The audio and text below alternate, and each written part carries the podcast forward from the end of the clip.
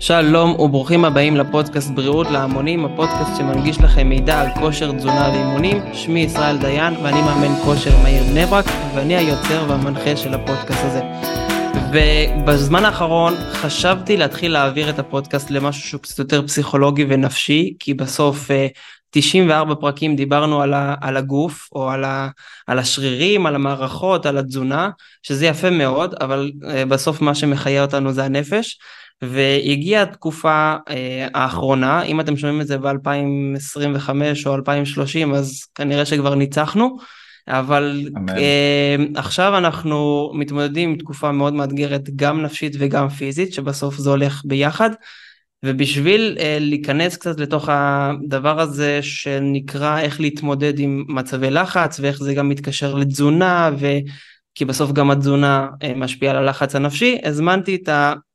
תזונאי שבקרוב יהיה פסיכותרפיסט, או שהוא כבר פסיכותרפיסט, אני לא מתעדכן. כן, אבל קונספטואלית, בוא נחכה שלוש ארבע שנים.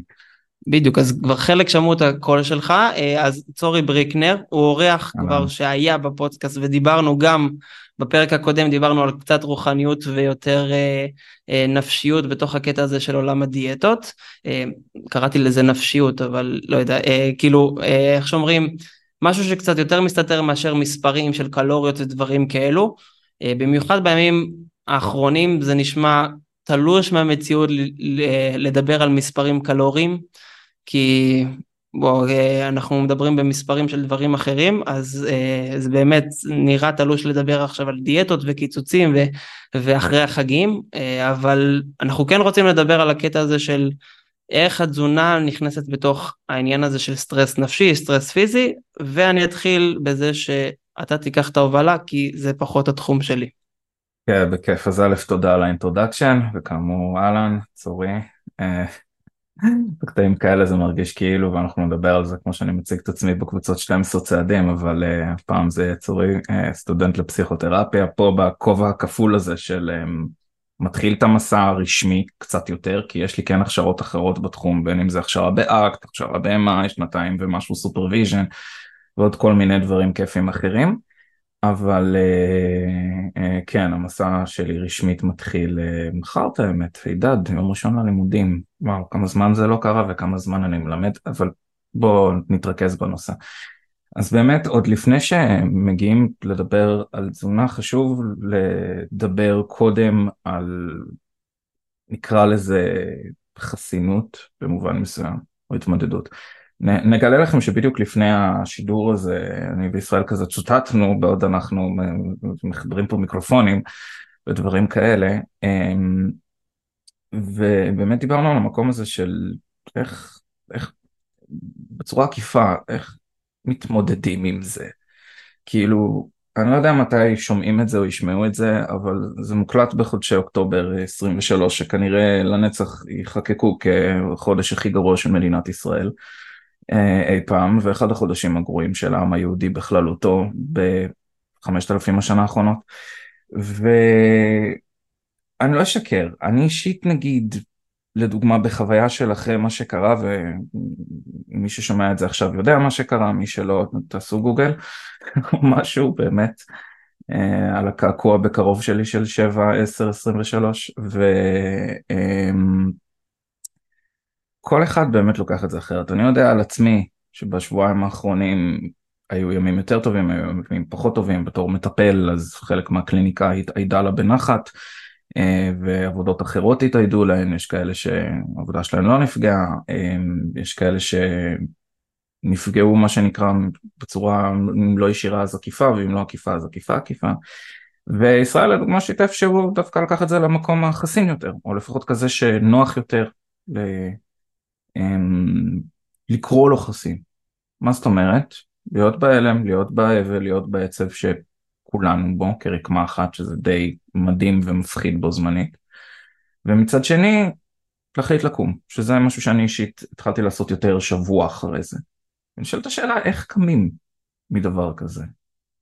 אז במסורת הפודקאסט הזה, כמו שטבתי לשמוע בפרקים אחרים, וכמו שגם כשהשתתפתי פה, אני קצת רוצה להציע מסגרות מחשבה כלשהן, כל מיני עצות.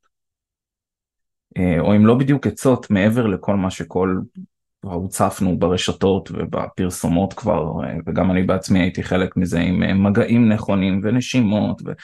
וזה אלא קצת יותר פילוסופיה מסביב לדבר הזה של להקים את עצמנו. נשאל אותך ככה, ישראל, בתור מי שכן קם, מה, מה גרם לך לקום, או מה, מה עזר לך בקימה, בתקומה הספציפית הזאת? אז אני אתחיל ואני אגיד ש... אני אגיד את זה ככה, היום, היום בפרספקטיבה אני יכול להסתכל על זה קצת יותר אחר, פרספקטיבה של שבועיים בתוך הלחימה, כבר ביום הראשון שצפו כל הסרטוני טלגרם וכל הדברים האלו, הבנתי שאנחנו, שזה הולך להיות ארוך, כי אמרתי אם גלעד שליט לקח חמש שש שנים, אנחנו מדברים פה על מאות חטופים, זה הולך להיות ארוך, כיליד הדרום וכאחד שמגיל קטן מכיר מה זה הזקות ומה זה נפילות טילים והכל, אני הבנתי שזה שוב הולך למשהו ארוך, רק הפעם עכשיו הייתי בכובע של אבא לשתי ילדות קטנות ובעל עסק, ובסוף צריך לנהל פה איזשהו בית, אז כמו כולם נכנסתי להלם, אבל תוך כמה שעות הבנתי ש, ש, שאנחנו נכנסים לשגרה, לא יודע איך השגרה הזאת תראה, אבל זה הולך להיות שגרת מלחמה, מסוימת, ובסוף יש לך פה שתי ילדות קטנות, שלשמחתי לא מבינות כלום, חוץ מזה שהבת שלי הקצת יותר גדולה, בת שנתיים, חושבת שכשיש הזקה זה שירים, והולכים לממד, אז אמרנו לה שזה שירים, ו... ושהיא מקבלת את זה ככה, אבל הבנתי שבסוף אין לי את הפריבילגיה, סליחה שאני אומר את זה, אבל אין לי את הפריבילגיה לשבת עכשיו במיטה, ולבכות, כי בסוף הילדה שלי מגיעה ורוצה שאני אצייר איתה, ושאני אקח אותה לטיול, ושאני... בסוף אתה צריך לקום באיזושהי שעה בבוקר, ו... ולעשות משהו במשך היום. עם כל הצער, וה... וזה שיש לי חבר ש... שנרצח, שאגב עוד כמה דקות אנחנו, בסיום הפרק אני נוסע להלוויה שלו, אבל ב... ב... בסוף, הכל צריך מתישהו להימשך, כי בסוף, אני לא יודע אם הבנתי את זה, אני, אני אנסה לחדד את זה, אבל בהתחלה הרגשתי סוג של אשמה, סוג של, דיברנו על זה לפני שפתחנו את המיקרופון עם אשמה, פסיכופטים, דברים כאלו, הרגשתי, אמרתי לעצמי, רגע, מה לא בסדר בעצמי שאני מסוגל לאמן עשרים וארבע שעות, ארבעים ושמונה שעות אחרי הטבח הנורא שקרה ב... ביישובי עוטף עזה, אבל היום אני קצת יכול לשיים את זה ולהגיד את זה שבסוף, עם כל הצער והיגון ועם כל זה שהרבה אנשים עכשיו הם מרגישים ש, שהם צריכים להיות אשמים, הם צריכים להיות מדוכאים, אתה צריך אה, לייסר את עצמך, בסוף אה, הדבר הכי טוב לתמוך בו זה הבריאות הנפשית שלי ושל המשפחה שלי, ואם לי באופן אישי מתאים לחזור לשגרה באיזשהו מצב, אז זה מה שמתאים לי, יכול להיות שיש אנשים שעכשיו מתאים להם לאכול בן ג'ריס ולראות סדרות בנטפליקס ולבכות. בתור דיאטן אני מאשר את זה לגמרי.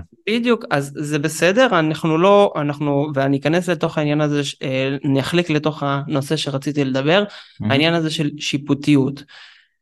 הרבה פעמים אומרים לנו גם בסטואיזם וגם בבודהיזם וגם בזה של לא להיות שיפוטי כלפי מה שעשינו, כלפי העבר, ההווה, כאילו ההווה רק, ההווה זה מה שיש לנו ולא להתייחס לעבר, לעתיד ולא להיות שיפוטים כלפי עצמנו, אבל בסוף אנחנו בני אדם ואנחנו לא אה, כסרים רומים או איזה נזיר שמודט עכשיו ארבעים שנה בהודו, בסוף אנחנו בני אדם ויש לנו שיפוטיות, אז דבר ראשון, הבנתי שזה קודם כל בסדר, זה שאני ביקורתי לעצמי ושאני עצבני, על זה שלא יודע, פתאום עכשיו הבת שלי מעצבנת אותי, או שהבת שלי בוכה, ואז כאילו אתה אומר לעצמך, פאק, כאילו בוא, יש אנשים שקצת מתמודדים דברים יותר מזה, ואז אנחנו נכנסים לסוג של קונפליקט כזה, ואני מניח שאם אני אקח את זה למה שהרבה המאזינים עכשיו מרגישים, זה שעכשיו אנשים שאומרים, מה, סגור לחדר כושר, ואני כבר שבועיים לא מתאמן, ואני עליתי שתי קילו במשקל, וה...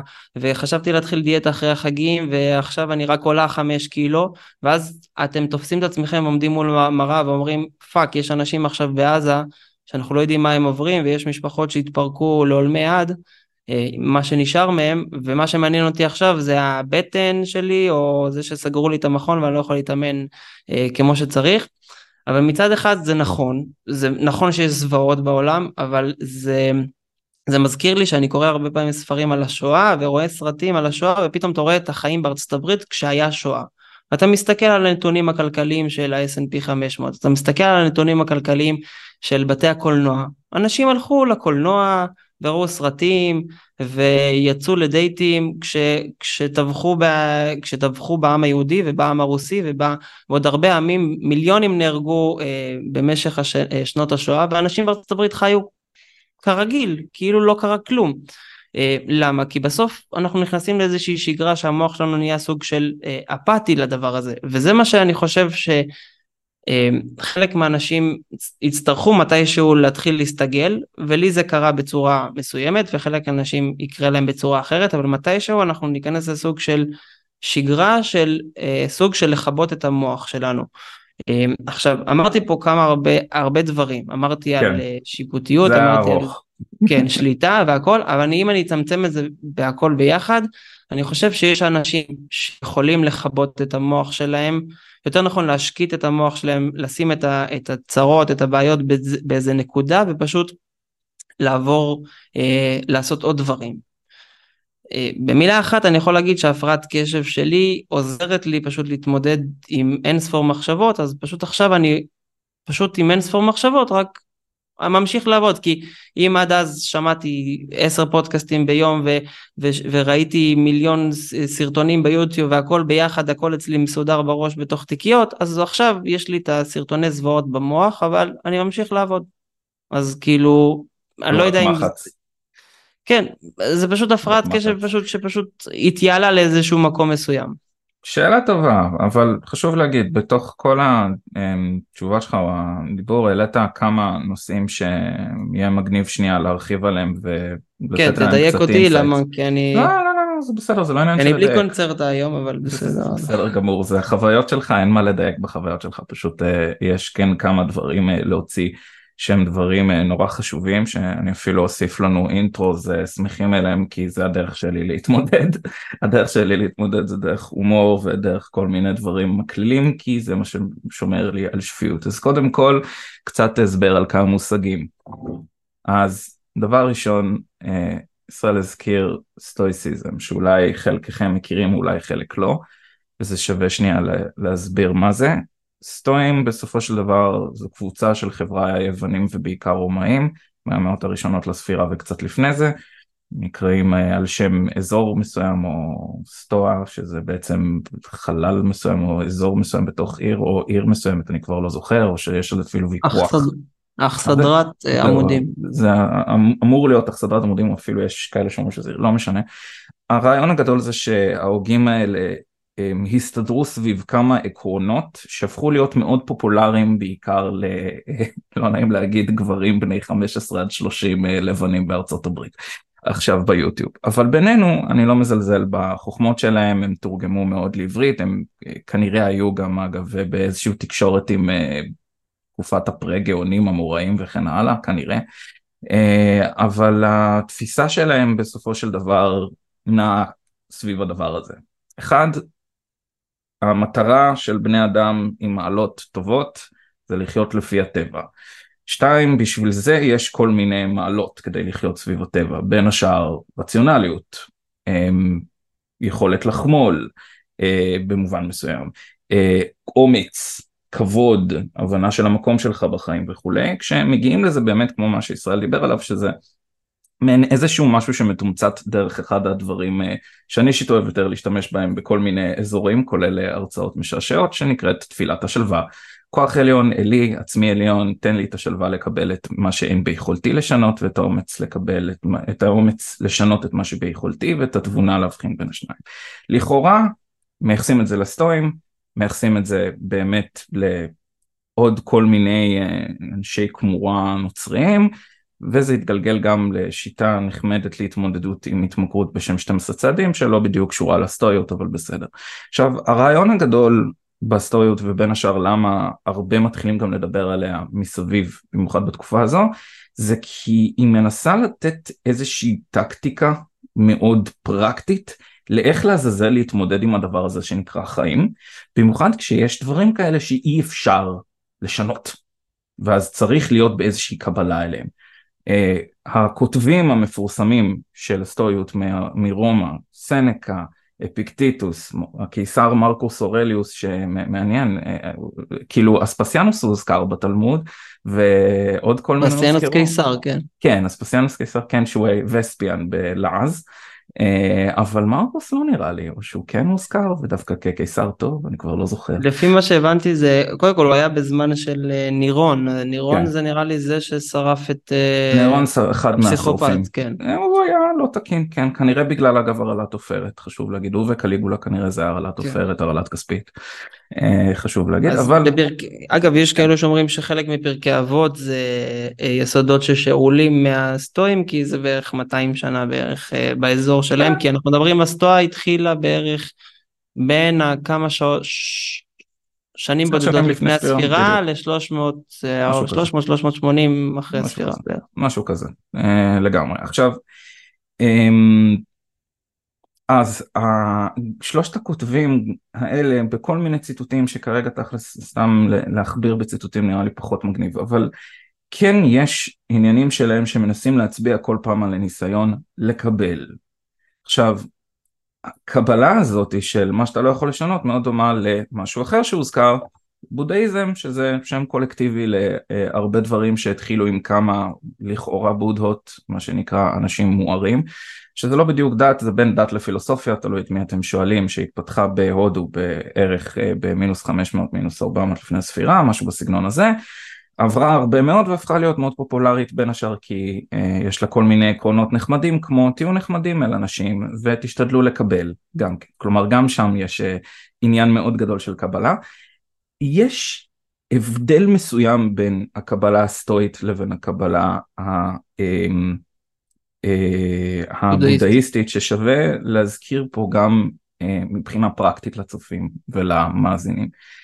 אצל הסטואים הקבלה עובדת יותר על פי הרציונל, ועל פי תרגול, שמוד, שכן יש בו אגב יסודות בודהיסטים גם כן, אבל תרגול מתמד בעיקר בשלושת הממרות הידועות בלטינית, במנטו מורי, אמור פאטי, קרפה דיאם. במנטו מורי תזכור אתה הולך למות.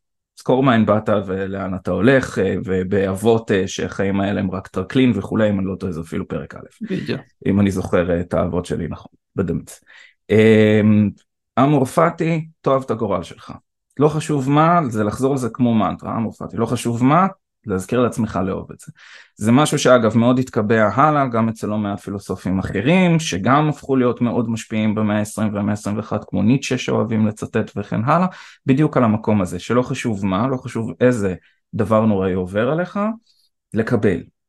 אוקיי? כאן אנחנו ביהדות מוסיפים לזה את העניין היהודי, או העניין הדתי משהו של נחו משגם זו, או המדרש המפורסם על כל דוד רחמנא לטב אביו. או במילים אחרות, לקבל, להבין שזה לטובה, להבין שזה השתדלות, הרבה גם, שזה נוראי להגיד, כן, אבל לא מעט רעיונות נעשו עם אנשי אמונה שסחלו את המשפחות שלהם, את הילדים שלהם, את ההורים שלהם. גם עכשיו, אחרי המאורעות השביעי באוקטובר וגם לפני, והרבה פעמים מה ששומעים מאנשי אמונה, בין אם דתל ומזרוחניקים ועד הגרניק שבגרניק וכן הלאה, זה על המוטיב של השתדלות ועל המוטיב של קבלה ועל המוטיב של כן, אפשר להתעצבן מההחלטות שהקדוש ברוך הוא עושה, אבל בסופו של דבר צריך לקבל את זה, שזה מאוד מאוד ממוקבל כאן. והממרה האחרונה, קרפה דיאם, למי שמכיר מהסרט ללכת שבי אחריו, לתפוס את היום או במילים אחרות לחיות את הרגע. כלומר, תזכור שאתה הולך למות, תחיה את הרגע ותקבל את מה שקורה. שזה לא מאוד שונה ממה שקורה בבודהיזם, רק שבבודהיזם הם עושים את זה קצת אה, בפילוסופיה אחרת, בחוויה אחרת, בין השאר כי זה גדל אחרת, אבל שם הקבלה היא הרבה יותר דרך מדיטציה, שנועדה להבהיר שפילוסופית, העולם הזה הוא ריק. עכשיו, מה הכוונה העולם ריק בבודהיסטית? העולם ריק זאת אומרת שכרגע אני מסתכל על הלפטופ, אני ואתה מחליטים שזה לפטופ, אם חייזר ייפול מהשמיים הוא יגיד אני לא יודע מה זה, אם הכימיה הייתה יכולה לדבר, הייתה אומרת, זה צבר אטומי משונה שעושה בז בז בז, אבל רק אני ואתה, או אנשים אחרים פה, נחליט, ניתן לזה את המשמעות, את ההיקשרות הזו, שזה קצת אחרת בין הסטואיות לבין הבודהיזם, אבל על שתיהן אני ממליץ, כלומר, אם אני לוקח את זה לעצה, אז הנה, עשיתי מוזיקה לעצות פה, אחד, אם אתם אנשים שאוהבים יותר לחשוב, הגישה הסטואית של לחשוב כל פעם על איפה זה פוגש אתכם ברמת המוות, איפה זה פוגש אתכם ברמת הקבלה שככה הדברים, ואיך אפשר למחזר את זה מחשבתית, זה כדי להגיע לאחת המטרות הגדולות, שגם של הסטואיות, גם של עוד כל מיני גרסאות אחרות, מה שנקרא אטרקסיה, או במילים אחרות, שחרור רגשות, או להשתחרר מרגש, להיות במובן מסוים אפאתי, אבל לא במובן אפאתי כמו שקרה לכולנו ביום שבת בערך, אלא אפאתי מהמקום הזה של אני מודע לרגשות שלי. משהו חשוב שישראל אמר קודם זה על המקום הזה של יש לי מצד אחד את הסרטוני זוועה מהטלגרם בראש ומצד שני אני עובד. במובן מסוים זה סוג של אפתיה, לא לדעתי מהמובן הנוראי שלה. אוקיי, זאת שאלה. כאן אם היינו על ספת הפסיכולוג או משהו בסגנון הזה, זה היה כזה שאלה שלה, אם אתה חווה את עצמך בהדחקה פה או משהו בסגנון הזה. או אני הייתי שואל את עצמי האם הוא מדחיק פה. אני לא יודע, ואולי זה כן הדחקה שצריך אותה. בין השאר כמו שהסטואיות מכוונת אליה. במובן מסוים. אז אם אני אקח את זה בסוף למשהו שהוא יותר פרקטי בסוף, אם אני אחלק את, ה, את המאזינים בדיכוטומיות, שהיא כמובן לא טובה, אבל אם אני, אני מניח שרוב אלו, ש, ש, שאני מניח שחצי נגיד מהעם עכשיו באלם קרב, או איך אחד אמר, זה לא פי טי אס די, זה אי אפשר יהיה פי טי אס די, כי אין עדיין פוסט. אנחנו עדיין בטראומה, או חלק בטראומה, וחלק, פשוט כולנו בטראומה, פשוט חלק מגיבים על זה חיצונית, וחלק לא מגיבים לזה חיצונית.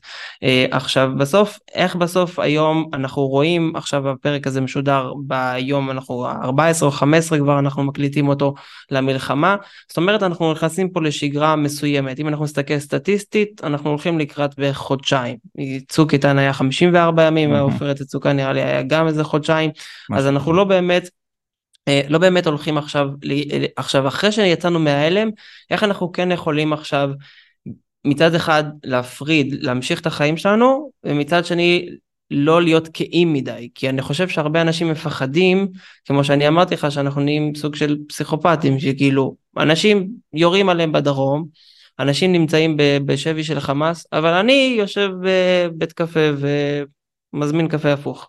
אתה יודע, על, על זה אני חייב להגיב במקום הזה, וזה מוביל אותי לתפיסה השלישית. אז אני מזכיר לכולם, דיברנו על סטואיסיזם, דיברנו על בודהיזם, ועכשיו נדבר על לוגותרפיה קצת, ועל מה שישראל שאני חייב זה.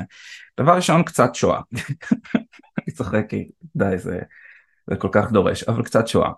קצת ויקטור פרנקל קצת. מה זה כן, קצת ויקטור פרנקל וקצת שואה, ואני אסביר למה אני מתכוון. אני דור שלישי, ורק לפני כמה חודשים בעצם עשיתי את הקישור הזה של, שהוא די דומה למה שאתה מספר בדיוק בעניין הזה של אוקיי, נכון, יש מלחמה בחוץ, יש מאתיים ומשהו אנשים ואולי יותר חטופים בעזה כרגע, שאלוהים שמור מה הם עוברים ועברו ויעברו, יש כל כך הרבה הרוגים, יש כל כך הרבה אי ודאות, יש כל כך עוד הרבה ימים, חמישים וארבע שישים יותר לעבור עם הדבר הזה כש... לפחות נכון להיום, ה-עשרים ושניים לאוקטובר, אה, עוד אין כניסה קרקעית מי יודע אם תהיה, מתי תהיה, איך תהיה, הכל חסר ודאות מוחלט. ואחד הדרכים להתמודד עם זה היא שיהיה משהו יותר גדול. שיהיה משהו יותר גדול מאיתנו. בשביל זה שאגב זה גם בהמשך למה שדיברנו על הסטואים, אה, גם יש לזה ציטוטים מאוד ברורים שצריכה להיות לאדם תכלית. ולאדם יש תכלית בינינו. אה, כל אחד ממציא אותה לעצמו. עכשיו, להלן סיפור השואה, אז סבא שלי עליו השלום, הוא לא היה במחנות ריכוז, סבתא כן, אבל סבא כן, עוד לפני שהשואה הגיעה פורמלית לאזורי הונגריה רומניה, הוא גויס בכפייה לשירות לא פחות נוראי מכל זוועה אחרת שהעם שלנו עבר, בשירות הצבא ההונגרי הבלתי מנוצח, הרמת גבה, הרמת גבה. ויחד איתו המון יהודים אחרים שכמובן הורבו ועבדו בפרך ונורו וכל הכיף. עכשיו, מה שהשאיר, אחד הדברים שהשאירו את סבא חיים, אולי הדבר שהשאיר אותו חיים, היה זה שהוא לא ויתר מבחינתו על עיסוק מסוים יהודי, וזה קבורה. הוא ואח שלו היו מתגנבים כל לילה בסתר, כדי לקבור את המתים היהודיים, עד כמה שאפשר קבורה יהודית כשרה חדת וכדין, עד כמה שהם יכולים, בלי שכזה ב... בסתר, וזה די שמר עליו, הוא טען שזה מה ששמר. עכשיו, אני לא פה מתכוון, למרות שאני יודע שיש כאן שומרי תורה ומצוות, אני לא מתכוון כאן להפוך את זה לאיזשהו ניסיון לעידוד תורה, לא כי אני מתנגד, אלא כי לא זה הרעיון, אלא הרעיון הגדול הוא שהיה לו למה. פרנקל אוהב מאוד לצטט ציטוט, אגב, די שבור של ניטשה, שפאנפקט אם מישהו יקרא את הציטוט המלא, הוא יקלוט שם בדיחה על אנגלים, אבל לא משנה, של מי שיש לו למה יכול לשרוד כל איך. או במילים אחרות, אם אנחנו רוצים להמשיך הלאה ולשרוד כל דבר, אנחנו חייבים שיהיה לנו למה. אני מודה שאני בעצמי, בשבועיים האחרונים התחבטתי עם זה, וניסיתי להוציא את עצמי עם זה מכל מיני דברים, ואני עדיין מתחבט עם זה. זה לא שאין לי מטרה, זה שהיא קצת קשה לי להאמין בה לפעמים מול דברים כאלה, או קצת קשה לי למלא אותם מבלי לקרוס. שזה מבחינתי להמשיך לדבר על הדברים שאני עושה איתך כרגע, ולהמשיך לדבר על תזונה, שגם נגיע לזה, אל תדאגו, ולהמשיך לדבר אה, על משהו פלוס תרומה, התנדבות. עכשיו, במקרה שלך זה ברור, יש לך פאקינג בית לנהל, יש לך ילדה להכיל, מה שנקרא, יש לך אישה לתמוך בה, ולהיות איתה, היא בך וכו' וכו'. יש לך סיבה טובה מאוד לקום בבוקר, ועכשיו, משהו מאוד חשוב שהוא לא רק לעניין המלחמה, אני, אחת השאלות שאני שואל, שאני שואל כבר הרבה מאוד זמן בקליניקה, זה למה אתה קם בבוקר? עבור מה אתה קם בבוקר? האם זה רק להתגבר, כשולחן ערוך סימן א' דף הכל א', וזה להתגבר כערי, בדיוק, אז רק כדי להתגבר, לעשות את מצוות בורו, אוקיי, אני לא מזלזל בזה, ממש לא. אבל אני כן בעד שבן אדם יבין עם עצמו למה הוא קם. עכשיו, דבר עוד נוסף וחשוב, שהוא כן קצת אסטרטגי-טקטי פה. אויבינו לא משחקים איתנו יותר משחקים כמו שהם שיחקו עד בערך שמונים ושתיים. עד בערך שמונים ושתיים. סולטן יעקב, פחות או יותר, זה קרב סדיר טנקים האחרון שאני יכול לחשוב עליו שעה רציני. שלנו אחרי זה, כל הצבאות מסביבנו הבינו שלהביס אותנו סדיר אין מצב. עובדה. בין השאר מי שרוצה שיקרא על מבצע ארצה תשע עשרה או עשרים ואחת, משהו כזה, שיחפש על זה, זה המבצע שהוכיח לסורים שלא מסתבכים עם חיל האוויר שלנו. אבל, הבאנו חכמים, לצערי מספיק, כדי להבין שכן טרור, זה דבר שהוא לא רק סתם להיכנס ולראות כמה טילים ולראות, זה ליצור תחושת פחד, בלגן ואובדן. והרגשה של חוסר אונים, שזה בדיוק מה שהם הצליחו לעשות בימים הראשונים, ובמובן מסוים עד עכשיו. עכשיו, בואו לא ניכנס לפוליטיקה ונדבר על מה הממשלה כן עשתה, לא עשתה. בואו נדבר רק עלינו. הרבה מאיתנו תוך שנייה התאוששו, תוך דקות, וכבר הקימו חמ"לים להתנדבויות מטורפות מכל הארץ, ערבים, חרדים, חילונים, שמאלנים, ימנים, whatever. פשוט הייתה התארגנות אחדותית בצורה משוגעת לדבר הזה, וזה שומר על שפיות של אנשים וגם על שלי.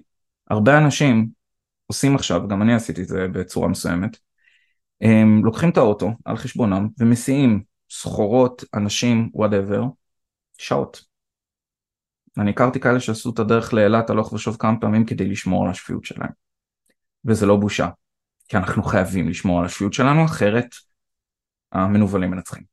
אם אנחנו רק נהיה בעצב, רק נהיה באבל, ולא שום דבר אחר, אנחנו מתחילים להפקיר את החובות שלנו. אנחנו מתחילים להפקיר את האחריות שלנו. וזה אומר שאנחנו מפסידים באמת. אם אנחנו מנצחים את זה, אנחנו מנצחים את זה על ידי זה, שכמו שאנחנו כל הזמן מסיימים ואומרים, עם ישראל חי, זה אומר שאנחנו שומרים על איזשהו, המילה שאיתה התחלתי, איתה, עמידות. איזושהי עמידות לדבר הזה, זה לא בושה לבכות, זה לא בושה להתפרק, זה לא בושה לקרוס מדי פעם, זה לא בושה לאכול יותר גלידות ממה שאכלתם, זה לא בושה, לא יודע מה. אין צורך להתבייש בזה, אלא לתת לזה להיות, שזה חלק אגב גם מקבלה סטואית, גם מקבלה בודהיסטית, גם מכל acceptance, אני לקבל, לא קבלה תורת הסוד היהודית, כן. כל קבלה, זה כן, עובר בכם רגשות, תנו לה הרגשות האלה לעבור, תהיו ברגשות האלה, תנו לזה להיות, אבל קומו, לקום, אחרת הבני האלה מנצחים, וזה הדבר האחרון שאנחנו רוצים. אז אני, אני אקח את זה מפה, ואני רוצה גם לנתב את זה. תראה, בגדול אנחנו יכולים לפתוח את זה עד אין סוף, את הסטואיזם, וכאילו אם אין למעלה, אם כאילו זכור אותי או מותך וכל הדברים האלו, בסוף אני חושב שזה גם מתקשר להרבה, למה אנשים עכשיו חוזרים לישראל, למה אנשים לא בורחים מישראל, איך יכול להיות שאיך ראיתי דוגמה, פוטין ניסה לגייס ארבע מאות אלף איש אנשי מילואים, ממדינה של מאה ותשעים מיליון איש נראה לי, mm-hmm. לקח לו, אתה רואה את התמונות של כולם בצד השני של הגבולות, וישראל מתוך תשעה מיליון גייסה ארבע מאות אלף איש אנשי מילואים שהגיעו מחול, והיא עשתה את זה תוך שעות. ועוד כמה מיליונים שעושים את זה גם בלי זה, וכאילו, אני לא מכיר פה מישהו שלא מרגיש איפשהו רתום למשימה או מוכן למשימה. הפלאפון שלי זמין לאינסוף התנדבויות שאני רק מחכה שיתקשרו, וכאילו ברור, ברור. בדיוק, אז, אז, אז אני חושב שגם בסוף, הרבה אנשים גם מצאו את עצמם בעשייה, שזה גם, אתה רואה את זה, אנשים אומרים, הקמנו חמל עם רק בשביל לא להתעדכן בחדשות, כדי שיהיה עסוקים באיזשהו משהו, אז, אז זה בסדר שחלק מאיתנו רואים נטפליקס, חלק מאיתנו הלכו להתאמן, חלק מאיתנו הלכו לריצה, וחלק מאיתנו עדיין נמצאים בטלגרם, או לא משנה מה. אני חושב שבסוף זה גם מתקשר לכל העניין הזה של פעילות גופנית ותזונה. בסוף, אני, הרבה פעמים אנשים מסתכלים עליי כאילו אה, עגל שמסתכל על פנסי מסעית, של, בקטע של מה זה למה אני עושה כושר, אה, בשביל לראות יותר טוב, או בשביל להרגיש יותר טוב, אבל אה, אנחנו צריכים להבין שככל שהלמה שלנו יהיה יותר חזק, אנחנו נעבור אותו בזמני משבר. עכשיו, הרבה פעמים אנשים אומרים, זמני משבר זה הזמן להתפרק. עכשיו, נכון, אבל זמני משבר זה הזמן להוציא את הלמה שלך. כי בסוף הפעילות גופנית היא נהדרת לימי שגרה, אבל היא עוד יותר נהדרת לימי לחץ, ותזונה לא טובה, תזונה טובה היא נהדרת לימי שגרה, והיא עוד יותר נהדרת לימי לחץ. עכשיו, ברגע שאנחנו למשל אוכלים למשל לא טוב, אז נכון, נגיד שבוע, שבועיים, שלושה שבועות אכלנו לא טוב, מה שאנחנו נשים לב, והרבה מאיתנו עכשיו די מזדהים עם זה, זה שנוצר סוג של מעגל רשע בתוך המוח שלנו, שאומר, או של הכל או כלום, יאללה, שאיך שאומרים, שיזדיין כל המצב הזה, אני קוסומו, הפסקתי עם כל הקטע הזה של התזונה, אבל מה שיקרה, אנחנו נרגיש יותר רע, כי אנחנו לא ישנים טוב, אנחנו גם לא אוכלים טוב, אז מתחילים כאבי ראש, וכשאנחנו יודעים שמחקרים אין ספור מראים, ששאנחנו בעייפות ולחץ נפשי, אנחנו אוכלים דברים שיותר ג'אנק, שבעיקר מבילים ללחץ דם יותר גבוה, והצירויות, וזה, ואז אנחנו נכנסים לתוך מפולת שלא נגמרת, עד שמתישהו אנחנו נצטרך לעצור את זה. אז לכן, אז זה הזמן לדעתי גם להסתכל למה אנחנו בכלל אוכלים טוב. למה חשוב לי לאכול חלבון? כי זה מזין אותי, אבל למה זה, למה חשוב לי להיות מוזן ולהיות oh. טוב? Oh. וכאן ב... זה אז... מתחבר חזרה, גם לסטואיות, גם לבודהיזם, ב... טוב, לבודהיזם קצת פחות לא ניכנס לזה, כן לסטואיות, okay. כן ללוגותרפיה, שזה השיטה של פרנקל, וזה שוב, עם הלמה, הרבה טעמים, ותשימו לב לעצמכם על זה, מאזינים יקרים. האם יצא מצב שאתם דואגים לכל העולם רק לא לעצמכם? שאתם תפרגנו לכל העולם רק לא לעצמכם? שאתם תרימו לכל העולם רק לא לעצמכם? תחשבו על זה שנייה. ולמה? כי הרבה פעמים זה אומר שהלמה שלכם לא כולל משהו מאוד חשוב. במיוחד לדוסים ביניכם. שתי מילים מאוד חשובות מדברים. ובחרת בחיים. אוקיי? זה אשכרה כציווי. חוץ מ"ונשמרתם לנפשותיכם מאוד" ובחרת בחיים. לא בחרנו במוות, אנחנו מצווים לבחור בחיים, ויש בזה זיכרון מאוד מאוד יפה שאני אוהב, גם לחברה היה לא דוזים פה. או במילים אחרות, אם אנחנו לא מסוגלים להבין שחלק מהיכולת שלנו לתת לאחרים בנויה, קודם כל על זה שאנחנו בסדר, שאנחנו באיזשהו איזון, זה לא ייגמר טוב, אנחנו נקרוס, נקרוס ממש, ואנשים מגיעים לקריסות האלה.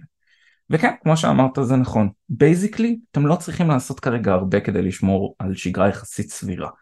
אוקיי? השיר הקבוע שלי זה ירקות ופירות וקטניות. לא, רגע, פסלתי את זה לגמרי. ירקות ופירות וקטניות. או, יופי, הייתי על ההרמוניה. או במילים אחרות, הבנתם. ירקות, פירות, קטניות, זה דבר בייסיק. לשלושתם יש גם קשר לטיפה להפחית סטרס, לטיפה להפחית חרדה, גם להרגיש טיפה בבטן טיפה מלא ושאתם שם, פלוס כל הוויטמינים, פלוס כל הסיבים לחיידקים וכן הלאה, בעיקר הצעתי החמה זה להשתמש בדבר הזה של מרכאות כפולות דיאטה או תזונה נכונה עכשיו כאמצעי לקרקוע. בדיוק כמו מה שכושר עושה לנו ממש פיזית, גם אוכל עושה לנו את זה פיזית. תשתמשו בזה כאופציה לבחור בחיים שלכם עכשיו, כי אלוהים אדירים כולנו צריכים את זה. כולנו צריכים עכשיו לשמור על הבריאות שלנו, כולנו צריכים עכשיו לשמור על עצמנו חזקים. אני מסכים איתך שלקרוס זה דבר שמאוד נפוץ בתקופות האלה, וזה בסדר קצת, אבל שוב, הדבר החשוב הוא לדעת לקום מזה. אין בעיה שקרסתם, אין בעיה שעכשיו הלילה אתם מתפרקים על בן אנד ג'ריז, בסדר, אבל אנחנו חייבים לקחת אחריות בדבר הזה, כי אף אחד לא ייקח אותה בשבילנו. אם כבר, קצת הרמז פוליטי, קצת מה שלמדנו מכל המצב הזה, שבסופו של דבר, זה אנחנו שלוקחים לעצמנו, לאו דווקא אדם לאדם זאב חס וחלילה, לא, אלא אנחנו כרקמה אנושית, אבל כרקמה אנושית חיה ומרובה, כמו שאנחנו דואגים לאחרים, אנחנו גם צריכים לדאוג לעצמנו.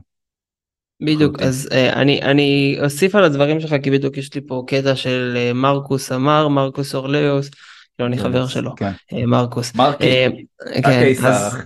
יש לו קטע מאוד יפה, לקחתי את זה מדיילי סטואי, זה אחד ריאן הולידיי, נראה לי, אני מכיר אותו, הוא עשה קריירה מאוד יפה מסטואיזם, אז הוא כותב את זה ככה, אנחנו חלק מאורגניזם מחובר, אתה לא יכול לעזור לאדם אחר בלי לעזור לעצמך, אתה לא יכול לפגוע באדם אחר מבלי לפגוע בעצמך, כולנו חלקים של אותו שלם, כולנו דבורים מאותה כברת, כפי שמרקוס אהב לומר, זו הסיבה שהסטואיזם האמינו שחיים טובים תלויים בצדק, בהיותו מנהל טוב של הכברת, של טובת הכלל, כי לעולם לא תוכל להיות כולנו. ובגדול זה אומר ש... בשביל איכשהו לקיים מערכת הרמונית עם עצמנו ועם עם שאר העולם, אז אם אתה לא, אם אתה לא דואג לעצמך, הרבה פעמים אתה לא יכול לדאוג גם לאנשים אחרים. זה כמו שאני היום כמאמן כושר, אנשים אה, אה, עדיין תמאים שאני הולך למאמן כושר, או שאני עובד עם מאמן, ואז אני אומר, אז אומרים לי, אבל אתה מאמן כושר, אני אומר להם, כן, אבל אני צריך קודם כל לעזור לעצמי בשביל שאני אעזור לך, כי גם אני... צריך איזושהי עזרה באיזשהו מקום, גם אני צריך להתאמן, גם אני צריך לאכול טוב, בשביל להגיד לך איך לאכול טוב, כי אם אני רק אגיד, בסוף, אתה יודע, זה רק כמו לחנך אנשים אחרים, ואתה לא עושה את זה בעצמך. עכשיו, אני אמרתי לצורי, צורי, שאני לא רוצה להיכנס לתוך הרשימת עצות, שעכשיו נפוצות באינסטגרם, וואטסאפ וכל הדברים האלו, כמו תפסיקו לראות חדשות, תלכו לעשות מדיטציה, תשמעו ותשמעו מוזיקה שקטה בתדרים של H, לא יודע, וזה כל הדברים האלו, כי תכלס בינינו, אתם מחליטים שאתם לא רואים מהדורה מרכזית, ושמונה ודקה אתם על המהדורה. עכשיו, חלק מהתקשורת, וזה משהו שאתם יכולים לראות את זה יופי היום, ככל שאנחנו יותר מפוחדים, אנחנו יותר בטלגרם ובאפליקציות של החדשות, שזה נותן להם יותר כוח.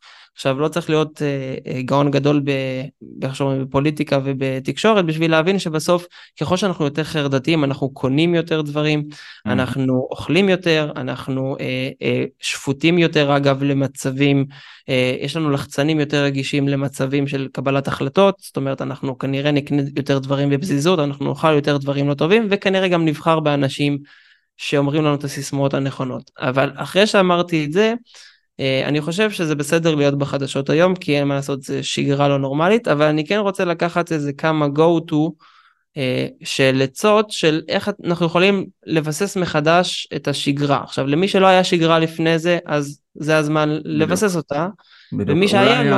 היה... חשוב לי להגיד, אם יש עצה אחת ענקית שאני מתחנן איתך, יחד איתך עליה, שכרגע שדעתי לא חופרים עליה מספיק.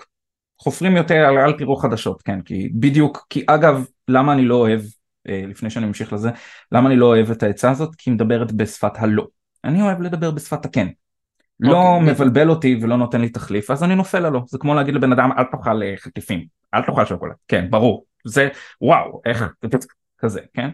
אגב, גם במקרים האלה, להגיד תאכל פירות, זה לא הנכון, כי זה לא יושב על אותו מקום אמוציונלי. אז אותו דבר כאן, בעניין הזה, שזה לא, אל תצפו בחדשות. יותר כמו, אם אתם יכולים, אני בעד, דוקומנטרים מעודדים על מדינת ישראל. אוקיי? משהו כזה. Lift up your spirits, והדבר השני האחר, זה כמו שאמרת, שגרה. לא מדברים על זה מספיק. לא מדברים מספיק על זה שכרגע, מה שהולך לשמור עלינו שפויים, כי זה מה שאנחנו הכי צריכים עכשיו, שפיות. אם אין לנו שפיות, חמאס ניצח. נקודה. חמאס חזבאללה ניצח. אם אין לנו שפיות, הם ניצחו. אם אין לנו שפיות, אז הם נתנו לנו מכה נוראית, שלא נש... שלא נש... לא נשכח ולא נסלח, ובעזרת השם נעשה את מה שצריך לעשות כתוצאה מזה, אבל הם לא ניצחו. הם ינצחו כשאנחנו נאבד שפיות, ואיך לא מאבדים שפיות? שומרים על שגרה. שומרים על שגרה. אז עם זה אני ממש מסכים איתך.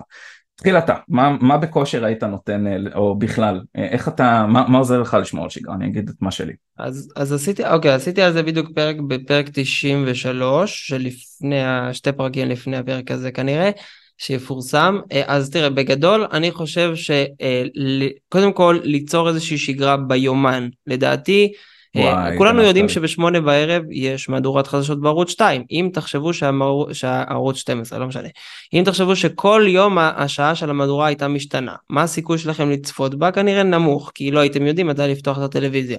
אז כמו שיש קביעות שלנו בערב להגיע לאיזשהו מצב, אז גם בפעילות גופנית לנסות לתאם, כמובן יהיו הזקות, יהיו זה, אבל בסוף ל- ליצור לעצמנו איזושהי שגרה מסוימת, עכשיו שגרה של פעילות שהיא כיפית וישימה, עזבו עכשיו לעלות במסת שריר ולרדת במסת השומן, ת- תנסו, מצידי גם תעשו אה, אופניים, אה, אופניים, שחייה, ריצה, הליכה, אה, מדיטציה, יוגה, פילאטיס, לא משנה מה, תעשו משהו שאתם יכולים ללכת בביטחה, לא תגידו, אה, יש עכשיו הזקה, אני לא יכול ללכת, כאילו משהו שאפשר איכשהו לעשות את זה בצורה טובה.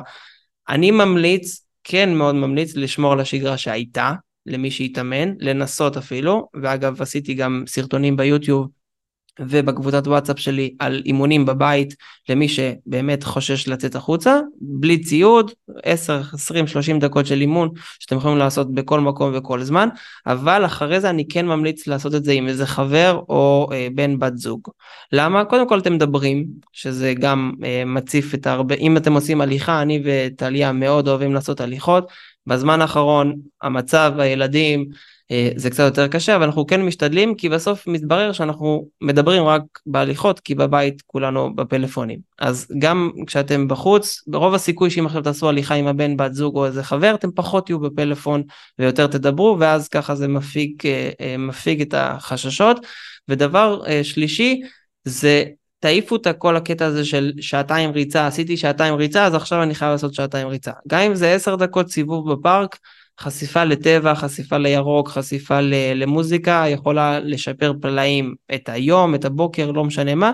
אז יש לכם שלוש דברים, או שאתם קובעים את זה בבוקר או בצהריים באיזה מקום ביומן, אצלי אגב רוב האימונים כתובים ביומן, ואו לעשות את זה עם, וגם לעשות את זה עם בן, בת זוג, חבר, whatever, או אפילו חבר טלפוני אם בא לכם, ועדיף שזה יהיה משהו שהוא אה, יותר מרגיע, לא צריך עכשיו, אה, עכשיו יש אנשים שמרגיע אותם להתאגרף, זה בסדר, אבל יש אנשים שוויפס, אה, אה, לא יודע, אה, מדיטציית אה, שתיקה, לא יודע מה, יותר טובה להם, בסדר, כל אחד מה שהוא עושה את זה, ולעשות את זה במקטעים שהם ישימים, אני פעם אחת ניסיתי למדות שלושים דקות, אתם יודעים כמה זמן זה הצליח? קודם כל בערך בדקה שישית נפלתי, וזה הצליח, וזה הספיק יום אחד, למה? כי, כי זה לא ריאלי, זה לא ריאלי, והמוח שלכם זה, אומרים לכם, תסתכלו על המחשבות כמו עננים שמגיעים, כן, עננים עם רקטות, פשוט אתם, אתם, זה מתפוצץ לכם בתוך הראש אחרי שנייה וחצי, אז הרבה פעמים לא עכשיו לנסות עכשיו כל מיני מדיטציות ודברים ש...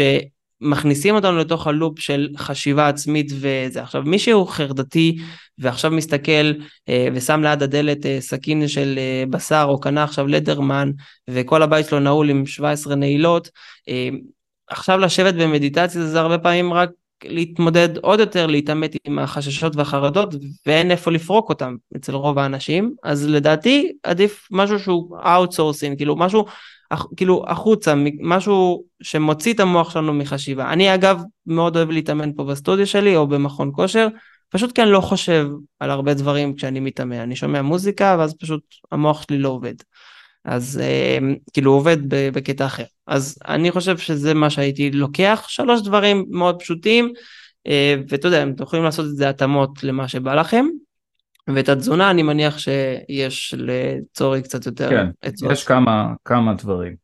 תראו, אה, אוקיי, דבר ראשון שאני אוהב נורא להמליץ עליו כרגע, וזה זורם מאוד עם מה שאמרת על הליכות עם אנשים, אני בעד שימו לב לארוחות משפחתיות וארוחות עם חברים, אם אין לכם משפחה קרובה או כזו שאתם דואגים מנסיעה עליה או לא יודע מה.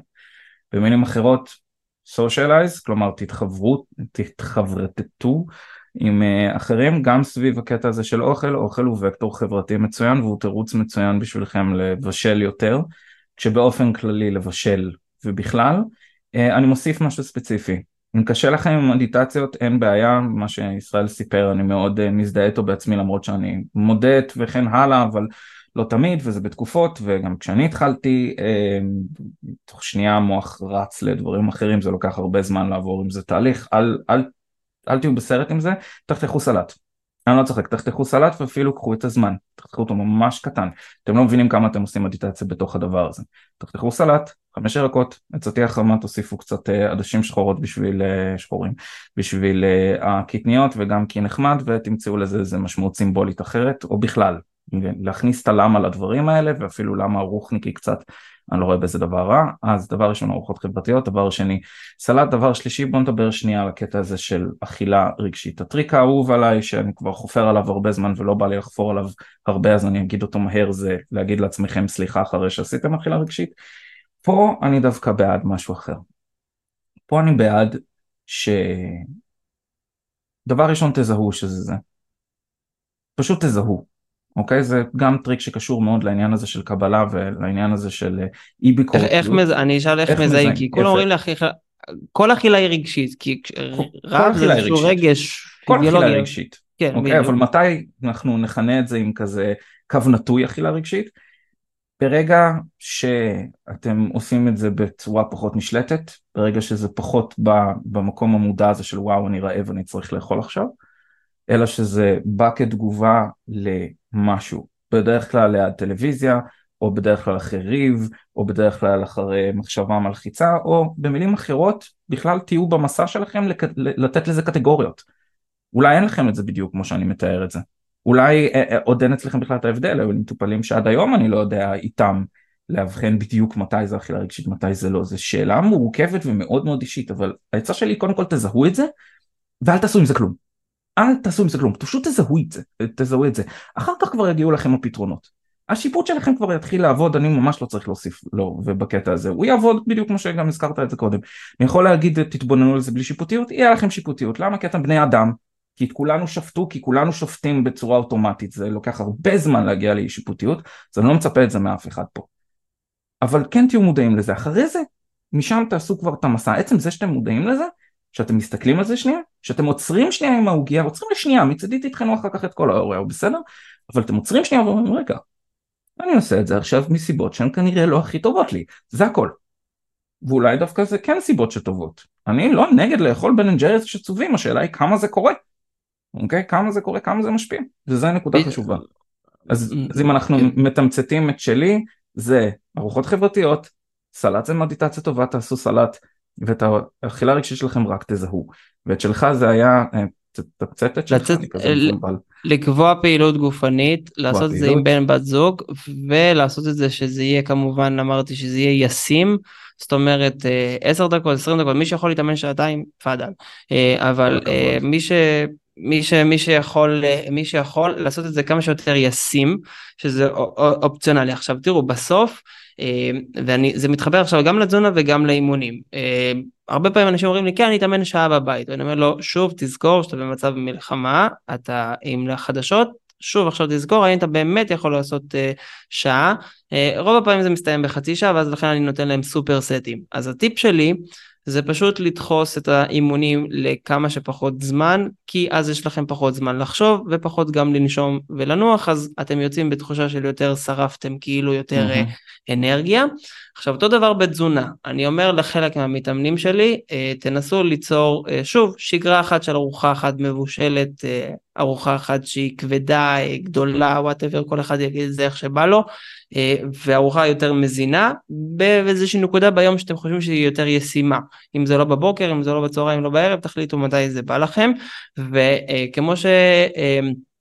צורי אמר, זה, העניין הזה של הרגשי, זה בסוף, תראו, הרבה פעמים אנשים אומרים, אני לא אוכל סוכר, והבעיה שזה לא כמו סמים, או לא כמו, כמו סיכריות. אנחנו לא יכולים פשוט לא לאכול סוכר, כי ברגע שאכלתם תמר, אכלתם גם סוכר, אבל אכלתם מנגו, זה גם, כאילו, כל הדברים, עכשיו, אנשים, אי אפשר לעשות התנזרות מ- מרכיב תזונה מסוים, מבלי אחרי זה להיפגע מזה. בוא נגיד את זה ככה, זה אחלה סטיקר, אבל אנחנו לא יכולים פשוט להגיד שאנחנו לא אוכלים פחמימות, כי בסוף אנחנו עכשיו תקועים בבית עם כמויות של במבה ואוראו והכל, ומתישהו זה יקרה. עכשיו, אז יש... זה כבר לשיח אחר לגמרי. כן, בדיוק. אז במקום לא, כמו שצורי אמר, במקום לא לאכול אוראו, אלא אולי כן לאכול אוראו, אבל להבין למה אנחנו אוכלים את זה, או כן לאכול אוראו, אבל בכמות מסוימת.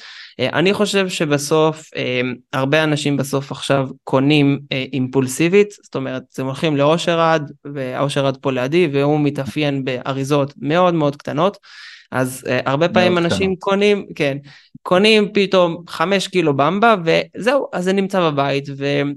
יש הזקות ויש עצבים ויש הכל, אז זה מאוד קשה וזה מאוד תסכל, במיוחד שאין שגרה. אז אני כן חושב שעדיף למלא את הבית קצת מדברים יותר מזינים, כי אז פתאום בן אדם אומר, בוא ננביט עדשים. יופי, למה? כי הוא קנה עדשים אתמול, כי הוא שמע שעדשים שחורות זה אחלה, אז פתאום מחפש בגוגל, אז יש לך עוד תעסוקה, במקום עכשיו לאכול במבה, אתה מנביט עדשים, או whatever, עושה אפונה, או לא משנה מה, דברים שאנשים לא חלמו שהם יעשו. כמו שבקורונה אני למדתי הרבה מתכונים, למרות ש... כאילו פשוט כי היה לי זמן יותר לעשות בישולים. אז אותו דבר גם עכשיו, אפשר למצוא שגרה אחרת, בישול, אפייה, דברים כאלו, אתם יכולים לבשל גם לחיילים, אז אם אתם לא אוכלים את האוכל, אז פשוט לכו תביאו את זה לחיילים, או לאנשים שפונו מיישובי העוטף. נראה לי החיילים יש כבר הרבה, אז או מפונים, או לא יודע, תחנת משטרה, מקבי אש. הפחד שלי זה שהם לא יוכלו לזוז, כשיגידו להם שצריך להיכנס קרקעית, אבל אגב, אם אנחנו נכניס את זה פה, ומי ששומע אותי וכן מתנדב, אחד האנשים שאל את החיילים מה חסר לכם, אז אמרו, המתקים לא חסר לנו, חסר לנו חטיפי חלבון.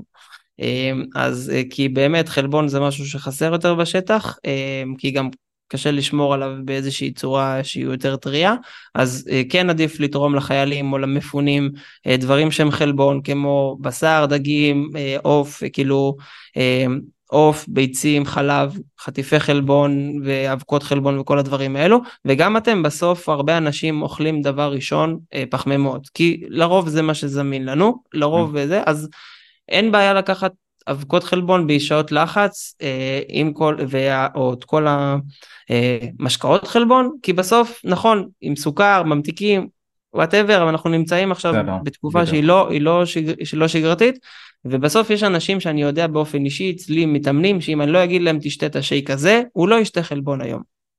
כי הוא, הוא, הוא, הוא עסוק באיזשהו עבודה והכל, ואם הוא לא שותה את השייקים האלו, אז בסוף הוא נכנס לתוך לופ שהוא לא אנרגטי ולא סבע ולא כלום. אז גם אם זה משהו שנראה לכם כמו איזה ממתק או משהו כזה, אבל זה מסביע אתכם רגשית או פיזית, אני מניח שגם צורי יגיד את זה, שבסוף אין מה לעשות, זה מה שיש, אז אנחנו נתמודד עם מה שיש. יש איזה קמפיין שאני רוצה להרים עם דיאטניות של אכלת? פשוט השטג אכלת או תאכל? קודם כל תאכלו. הסיסמה שכתובה לי על החולצה של כל המתאמנים זה לגוף שלך דאגת היום, זה כתוב אצל כולם, אז אפשר לגוף, אז אפשר לקחת את זה גם עכשיו, האם לגוף שלך דאגת היום, עכשיו זה גם מבחינה נפשית, גם מבחינה פיזית. אני כן אגיד שלי מאוד עוזר כן לראות סדרות בנטפליקס ולשמוע פודקאסטים שקשורים איכשהו למצב, אבל יותר גיאופוליטיקה וכלכלה, למרות שאנשים עכשיו אומרים, מה לנו ולכלכלה, אבל בסוף כלכלה משפיעה על הרבה מלחמות, אבל במקום עכשיו לשבת ולשמוע את כל הסיפורי זוועה בחדשות, ועוד פעם לבכות ועוד פעם לראות שאנשים מסכנים, אפשר לשמוע, לא יודע, על... על המצב הכלכלה בשווקים, למי שזה מעניין אותו, אבל לי זה לא עושה יותר אסקפיזם מסוים, ואם אני אתמתת את הכל בסוף, אנחנו, אתם לא צריכים עכשיו ללכת עם מחשבות לעצמי של מרקוס אורליוס בכיס, בשביל... לא שזה רעיון רע. לא שזה רעיון רע. אז האמת שאם אתם רוצים לדעת, הדבר הראשון שעשיתי כשהתחילה המלחמה, זה בערך ביום שני, נסעתי לתל אביב, וקניתי את הספר של מרקוס אורליוס, מחשבות לעצמי, ואני קורא אותו עכשיו, לא מבין הרבה, אבל חלק מהמשפטים כן מבין, אבל בסוף, אם אני אתמצת את זה בסוף, אפשר לקחת משפט אחד מפה, משפט אחד משם, להבין שבסוף כל התורות האלו של סטואיזם, בודהיזם, פנתאיזם, כל החבר'ה האלו בסוף, בסוף מתייחסות לזה שאנחנו צריכים לדאוג לעצמנו מתישהו, וזה איכשהו, לדאוג לעצמנו מבחינת, אפשר להגיד את זה מכמה סיבות, יש כאלו שדואגים לעצמם מזה שהם לא מזכירים לעצמם את המוות כל הזמן, יש כאלו שדואגים לעצמם מזה שהם, לא יודע, הם, הם עושים מדיטציות, יש כאלו שדואגים לעצמם מזה שהם עושים פעילות גופנית, כל אחד דואג לעצמו, אבל בסוף, אם לא נדאג לעצמנו, איך נדאג לילדים שלנו, ובסוף גם ילדים, למי שהורה פה לילדים, ילדים מזהים, אני לא מומחה לילדים, אבל uh, הבת שלי שמה אופנוע, שטס פה כל מיני אנשים שקצת חסר להם מהגבריות, אז הם מפעילים פה את האגזוזים שלהם, ואישה רצה לממד, כי היא אמרה שיש שירים, כי זה היה נראה לה כמו הזקה, אבל בסוף ילדים קולטים מה אנחנו עושים, זאת אומרת, הם רואים מה אנחנו עושים, אז אם לא בשבילנו, בשבילם. יותר מזה, ש... ילדים קולטים אתכם. בדיוק, אז כמו שאומרים בתפילות בימים נוראים, אם לא למעננו, אז למענך... או למען, ה... כן, למען הילדים, ובסוף אני יכול להגיד לכם שאם הילדים שלכם יראו אתכם פעילים גופנית, ויראו אתם, אתכם קצת יותר שמחים, אז הם יעשו את זה גם אחריכם, תאמינו לי מניסיון, הבת שלי כשהיא רואה אותי עושה מתח, אז היא רוצה גם מתח, או לעשות סקווטים, כי בסוף היא מבינה שזה חלק אינטגרלי מהחיים, ואז יש לנו גם אחלה חינוך, כי עכשיו אנחנו נמצאים בבית, וגם אחלה תרפיה לעצמנו ולילדים, כי ילד עייף, כל הורי יודע, ילד עייף, זה ילד מושלם, כי הוא הולך לישון מוקדם. אז... אל תתביישו מהרגשות שלכם לאדם, זה רק ילמד אותם להביע רגשות שזה דבר חשוב. אז איך אנחנו... אז, אז אני מקווה שסיכמתי את זה טוב, אני יודע שקצת התפזרנו, ויש פה נושאים שאפשר לפתוח על זה סדרה, על סטואיזם ובודהיזם, במיוחד בראי...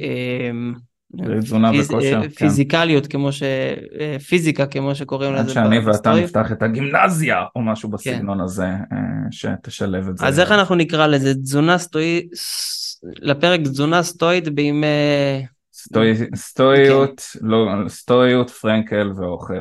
בדיוק. אגב, כשאני קורא לפעמים קצת על הסיפורים של הקיסר מרקוס אורליוס, אתם מבינים שהוא עבר מגפה של איזה שש עשרה שנה שהרגה מיליונים מהזה, פלוס מלחמות עם הגרמנים בבוץ, ואחרי זה היה לו בעיות בתוך הממלכה, וקיצור הבחור חטף מכל, מכל, מכל פינה, ואגב, אם אנחנו נסיים באיזשהו בדיחה קטנה שזה, אם אני זוכר זה אפיקטיטוס היה העבד של אחד החברים של נירון, שגם הוא היה קצת לא, לא אפוי בשכל. נכון. ומה שחמאס עושה לנו זה בערך מה שהאדון שלו עשה. מספרים שהרגל שלו נשברה. איך היא נשברה? זה שהאדון שלו סיבב לו את הרגל. אז הוא אמר לו, אם אתה תמשיך ככה, זה יישבר. ואז הוא סיבב עוד קצת, אז הוא אמר לו, אם אתה תמשיך ככה, זה יישבר. ושהוא סיבב פעם שלישית, ונשברה הרגל. ואז הוא אומר לו, עזרתי אותך. ואני חושב שזה מה שקורה אצלנו, אנחנו אמרנו לחמאס, אם סובב לנו את הרגל, זה יישבר, זה יישבר, זה יישבר, ואז בסוף אמרנו להם, עזרנו אתכם.